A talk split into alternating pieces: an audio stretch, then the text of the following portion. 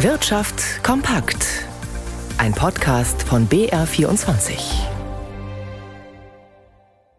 Im Studio Birgit Harprat. Eigentlich sollte man mit Energietechnik gerade zur Zeit gut Geld verdienen können, doch Siemens Energy hat da im Bereich Windkraft ein Problem und das schon seit einiger Zeit. Jetzt hat sich die Krise offenbar weiter verschärft. Es ertönt der Ruf nach dem Staat und nach Garantien. Einzelheiten von Stefan Liener. Die hohen Verluste im Windgeschäft lassen inzwischen offenbar die Hausbanken des Konzerns zögern, weiterhin ins Risiko zu gehen. Zwar hat auch Siemens Energy selbst milliardenschwere eigene Cash-Reserven, allerdings ist offen, wie viel von diesem Geld das Unternehmen benötigen wird, um die desolate Windsparte Siemens Gamesa zu sanieren. Wie der Konzern bestätigte, habe man sich deshalb an das Bundeswirtschaftsministerium gewandt.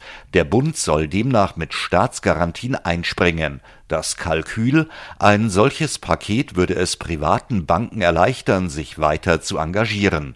Wie es in Berlin heißt, sei die Bundesregierung grundsätzlich nicht abgeneigt, da Siemens Energy mit seinen Technologien ein zentraler Baustein der Energiewende ist. Aber das beeindruckt an den Finanzmärkten nicht. Die Aktie fiel im Handel und das nicht nur um einige Punkte. Tobias Brunner hat als der Börsenmensch heute Nachmittag in BR24 den Kurswert im Blick. Wo steht er denn gerade? Ja, das erlebt man selten bei einem DAX-Konzern. Über 34 Prozent des Minus jetzt zur Stunde. Als die offizielle Bestätigung von Siemens Energy heute Morgen kam, binnen Minuten ein heftiger Absturz da, also ein Drittel an Börsenwert verloren. Die Energy-Aktie, die steht jetzt nur noch bei 7 Euro. Wenn wir mal auf das Allzeithoch schauen, Anfang 2021 war das 33 Euro damals, also ein Vielfaches an Wert verloren gegangen. Ich habe jetzt gesagt, erlebt man nicht alle Tage. Für Energy muss man sagen, das ist tatsächlich vor kurzem schon mal passiert.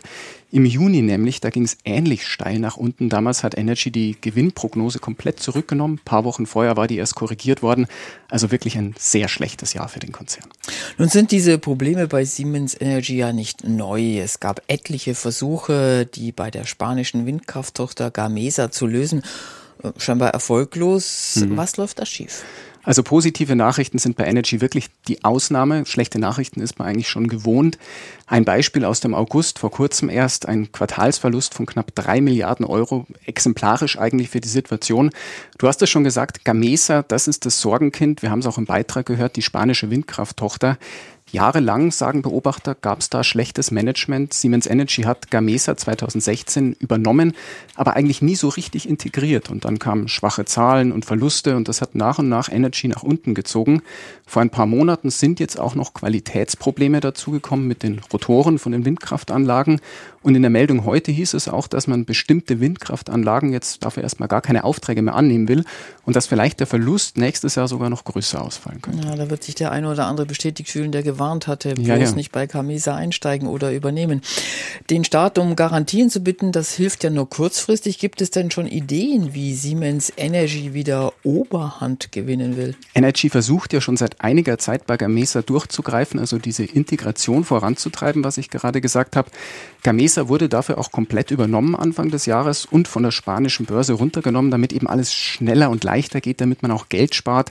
Die Führungsspitze wurde da auch schon mehrmals ausgetauscht und man hat im vergangenen Jahr einen Chefsanierer geholt, der bei Siemens auch schon die Bahnsparte saniert hatte.